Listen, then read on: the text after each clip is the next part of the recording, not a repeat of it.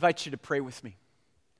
Lord Jesus, we praise you that you love us, that your compassion for us covers over our sin and our brokenness. You're a God who goes the way of sacrifice in our place, dying in our place, rising again to new life to offer that grace and that gift to all. Lord, thank you for that gift, and thank you for redefining our lives and what really matters here today. And we ask you and continue to ask you in response to your incredible outpouring in our lives. Lord, what would you have us do? Keep leading us, guiding us in these important days, individually, as families, but also as one family called St. John Lutheran Church and School. So lead us, we pray. In your name, Jesus. Amen. Amen. We've been spending an important time in the Old Testament book of Nehemiah, reminded that where would we be today without the legacy of those who have gone before us.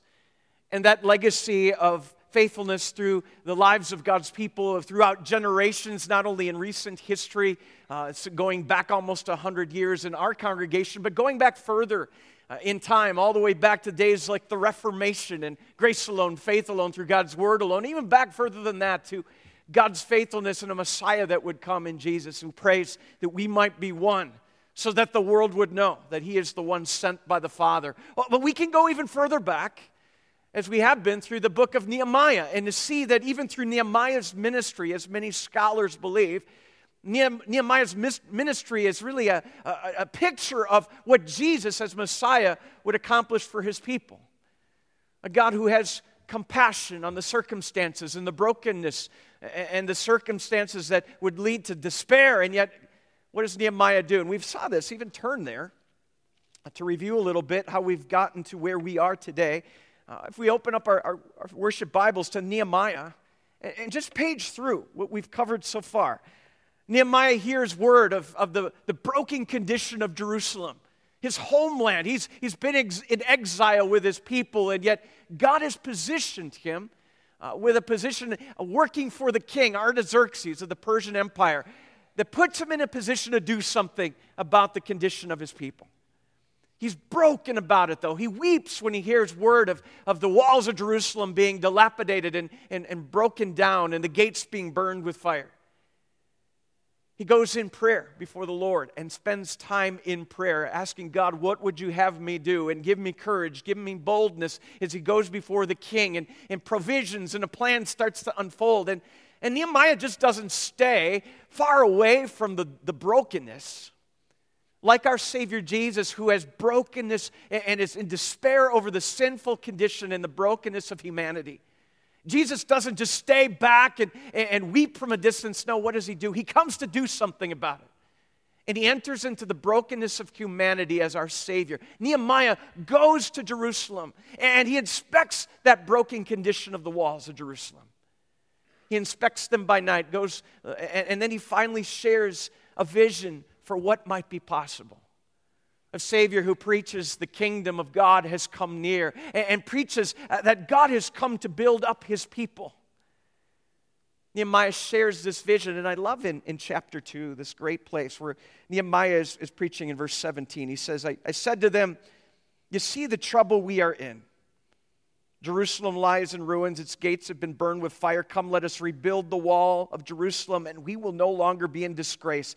I also told them about the gracious hand of my God upon me and what the king had said to me. And they replied, I love this line, let us start building. So they began, then as it says, they began this good work.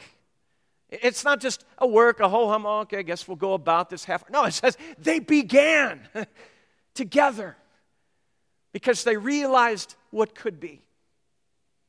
Nehemiah goes on, and, and as Pastor Steve led us last weekend, this, this does not happen without challenges. There are external challenges and threats against the rebuilding. It is, it is not wanted uh, among uh, others in the area, but also the internal conflict that arises of, Uh, of, of, being discouraged or, or wondering, are, are, can we possibly do this? I mean, how, how, how do we know this is even worth time and our, our efforts? And, and, and then we see, too, what makes all of this work already seem evident and worthwhile is the fact that everyone is re- helping with the rebuilding in Jerusalem, and it, it says that in, in chapter 3, like verse 23, there it says Benjamin and Hasshub and made repairs in front of their houses. Next to them, Azariah, son of uh, uh, the son of Ananiah, made repairs beside his house and next to him. And it goes on and on that you, you see what's happening is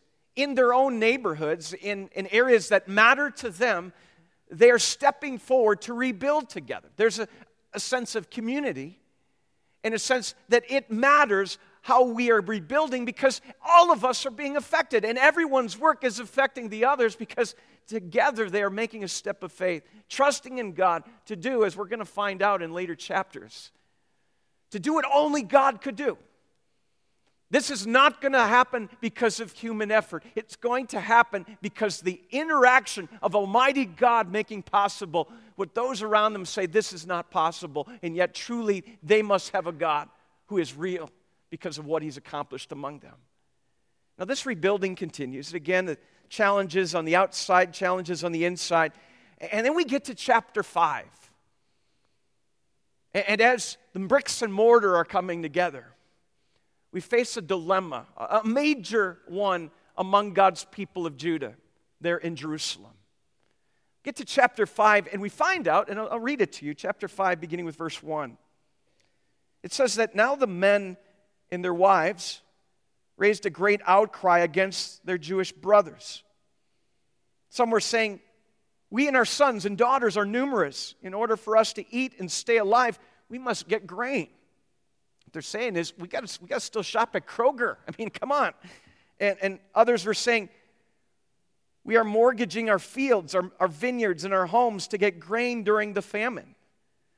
Still, others were saying we have had to borrow money to pay the, ting, the king's tax on our fields and vineyards, although we are of the same flesh and blood as our countrymen, and though our sons are as good as theirs, yet we have to subject our sons and daughters to slavery. Some of our daughters have already been enslaved, but we are powerless because our fields and our vineyards belong to others. Now, here's what's going on. Put this in the, the economic realities of what was happening in Jerusalem. So, you have people returning from exile uh, to their homeland, and yet economically things are not good. And, and the more people that return to, to Jerusalem uh, who are taking part in the rebuilding and as families are reuniting and as, as the community is growing, what's happening is the resources are limited. And, and those that are, are, are well off are, are, are generously, you might say, contributing to the help their brothers, except they're doing so at a high interest rate. And they're also doing it by way of if, if someone is in need of food, well, guess what? I'll give you food, but you're going to have to give me part of your land. And and more and more people were mortgaging their resources off in order just to survive and eat. And they're doing this to one another. They're, they're forgetting in the Old Testament, God earlier had said, never do this to one another. Don't charge high interest to one another. Don't, uh, don't put enslave another family member, a brother or sister, in, in order to pay back debt. He's like, may it not be among you. And yet, this, is, this practice had been developed. And you can feel the discouragement that is going on. Is You've got people within the body that are in need, while there are others that are doing just fine.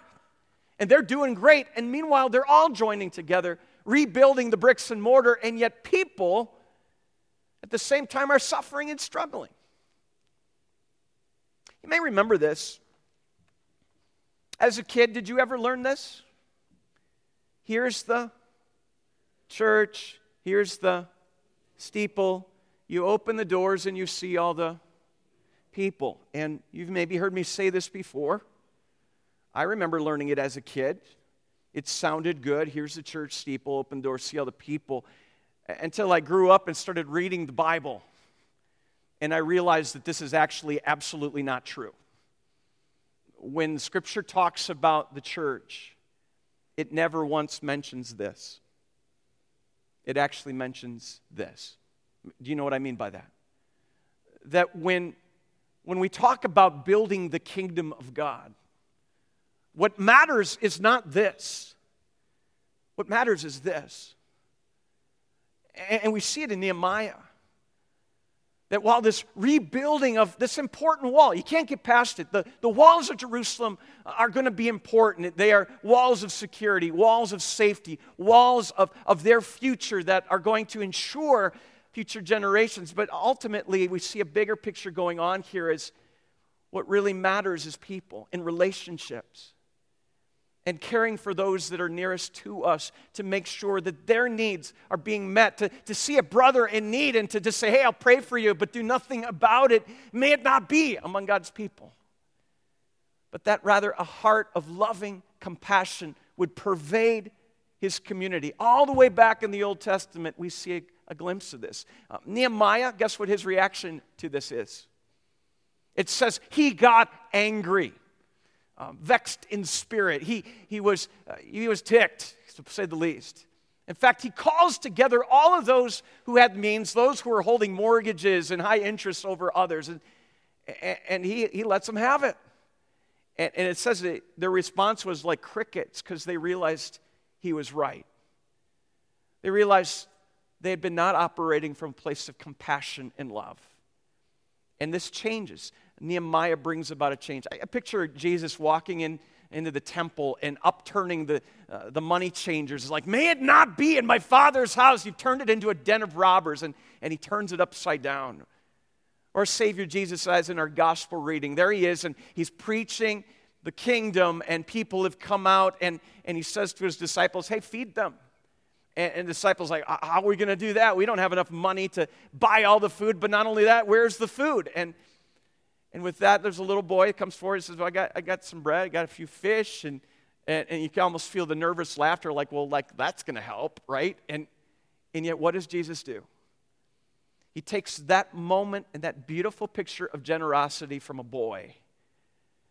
And God does what only God can do to provide loving compassion to a crowd that gets fed, even when there's no McDonald's anywhere near them. He provides for their needs a God who is known as one who goes among the people in need with compassion and love and is there to share in word and deed the message of salvation. Nehemiah says, May it not be. And, and what changes, and I love this a little later in the chapter, you get to verse 17 not only is the work continue in the midst of this, but the needs of God's people are also being met within the city. They no longer are operating excluding one another. They start loving and caring for each other and, and, and, and truly providing for one another. We even see Nehemiah isn't just talking about it, he's living it. It, it says that in verse 17. Furthermore, 150 Jews and officials ate at my table as well as those who came to us from the surrounding nations. I mean, picture this. Nehemiah opens up what, in essence, is a soup kitchen daily, feeding not only people who are officials, but the intermingling of everybody. There's no class system anymore. He invites all people to come and feast together. And he provides the food. He even tells us what, what was on the menu during those days in the later verses this beautiful picture in, in, you know, in that culture, and it's been true in many cultures, the, the beauty of gathering around a table together that builds a sense of unity and a connection with one another. And, and Jesus even says this too, and we hear it in God's word and in the promises of a God who brings us around a table in communion fellowship. We're going to share in that in a little bit. It draws us together in the compassionate love of our God who feeds us with His grace and His love and releases us to, to be that love and compassion to one another. It's a beautiful picture of what it looks like to be in community as His people. Not as this, but as this. Now, share all of that because in the midst of it, you know, we've heard this from some, and you know, why would we do this big project? I mean, what is it? How can we keep doing ministry if we do this big project? And, and I think it's important to point out that, you know, when we go forward with a big project like this, it really is intended not to say, okay, I'm going to, we're asking you to divert your regular giving and give it all to bricks and mortar because that's what matters now. Well, what would happen? If we did that, we could build something wonderful, but meanwhile, what happens? Ministry starts to shrink. We're not able to keep ongoing compassionate ministry among us going. And, and, and I mean that because really all ministry we do is compassionate ministry in the love of Christ, whether it's serving the needs of children and kids and families in our school, whether it's a, a, a grief group that meets here on Saturday mornings and, oh, sorry, we're going to have to turn the lights off because we can't afford our electric bill. I mean, we can't stop that. You know, we don't just stop doing ministry in order to continue building the wall. It's a both and. And, and buildings aren't ministry, but they are tools for ministry. And we're at a point in our history as God's people to make a huge step, to make a difference in this way that enables even more compassionate ministry to continue for the future. And I've heard it from a lot. Like, well, how can this possibly be? How could our congregation afford to do any of this? Well, I look back at the early church. And if you want to turn there with me and you think of Jesus had prayed, prayed that they might be one so that the world would know. And, and you see these pictures. We saw a picture from Acts 2 last week, and now uh, today in Acts 4. If you want to even look in your worship folder, I mean, all the believers were one in heart and mind. No one claimed that any of their possessions was their own, but they shared everything they had. With great power, the apostles continue to testify to the resurrection of the Lord Jesus Christ. You see this, the preaching of the gospel, the message of salvation in Jesus. And with that comes this compassionate ministry to see people around one another that are in need and to be able to share not only the love of Jesus and the message of Christ, but also compassionate resources as well. It says, And God's grace was so powerfully at work in all of them that there were no needy persons among them. I mean, can you imagine that? None, no one who was needy. No one who was in a broken place. Think about how uh, just recently we took offerings up to, to gather for hurricane victims and the, the incredible generosity that came as a result of that. And a check, a large check that was sent down to Resurrection Lutheran Church in Houston. And uh, I've heard word they're using those resources to help flood victims uh, because under flood situations, insurance companies come in and they uh, double or quadruple du- deductibles during mass events like that. And you've got people who have deductibles like $4,000, $5,000 they can't afford, and much less afford the other just tangible things on a daily basis. Like, what do we do? And, and uh, resurrection is helping people even with their deductibles to help them just get caught up in some possible way to make a difference that's compassionate ministry in a very tangible way. Here we have in the early church no needy persons among them, and from time to time, those who owned a land or houses sold them, brought the money from the sales and put it at the apostles' feet, and it was distributed to anyone who had need. I mean, what a beautiful picture of what the church looks like. Think about how the Love for Others Fund works and the families that come to us and often say, No, no, no, we, we could never ask. And we say, But this is why we have assistance available in our ministry to make a difference. And often it might be we, we help somebody with rent or we help somebody with a mortgage payment. How does this happen? It happens as God's people continue to make a difference in the ongoing ministry of the gospel among us.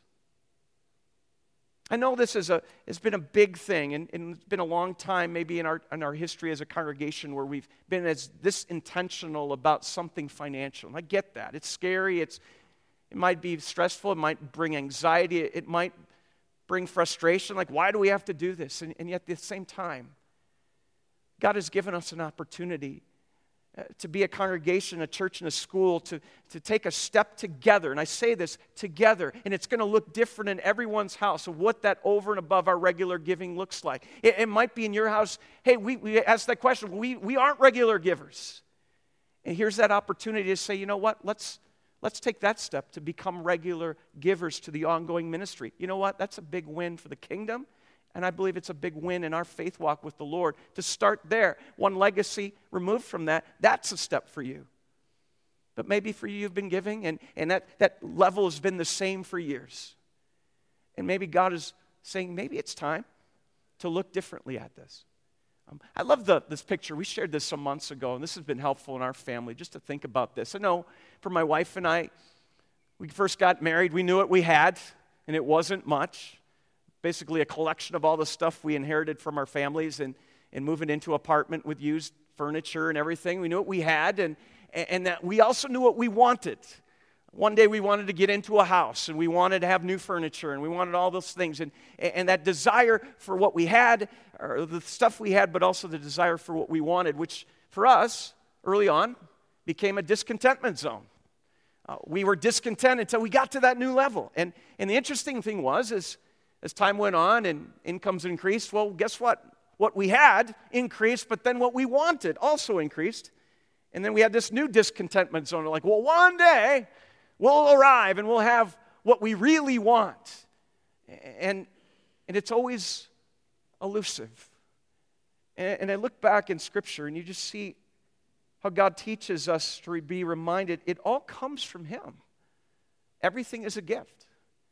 And, and ultimately, if it belongs to Him, he, he invites us to look at it differently. What does contentment look like in each of our houses? And, and what I mean by that is analyzing what we have, but then also taking a closer look to say, well, what do we really need? And, and what happens in those between those two is that forms in God's kingdom and among his people a generosity zone.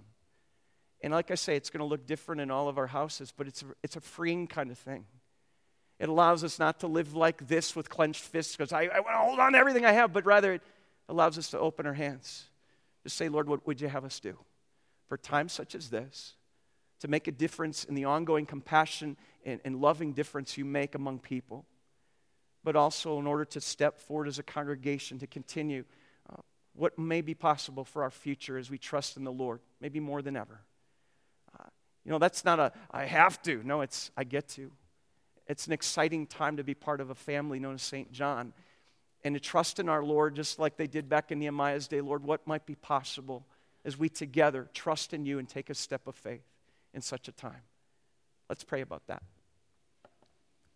Lord Jesus, we praise you for the ways you continue to impact lives through the ongoing ministry of our church and our school. Lord, we thank you for examples like 4,000 baptisms that have occurred since you first brought our church and school together. We thank you for the testimony of faith. We thank you for the ongoing gifts of, of loving compassion and generosity among us. And Lord, in these days, as we continue to ask you, what would you have us do in response to what you have done, and in response to your incredible love and outpouring, and in response to that reality that everything is from you, Lord? May we be faithful in these days. Teach us what that looks like in each of our homes to seek you, and then together make a huge step of faith for the eternity of what you are doing among your people. Not only those who already know, but those who haven't yet come among us to know that incredible gift. Bless us beyond measure, we pray, Jesus, now and always. Amen.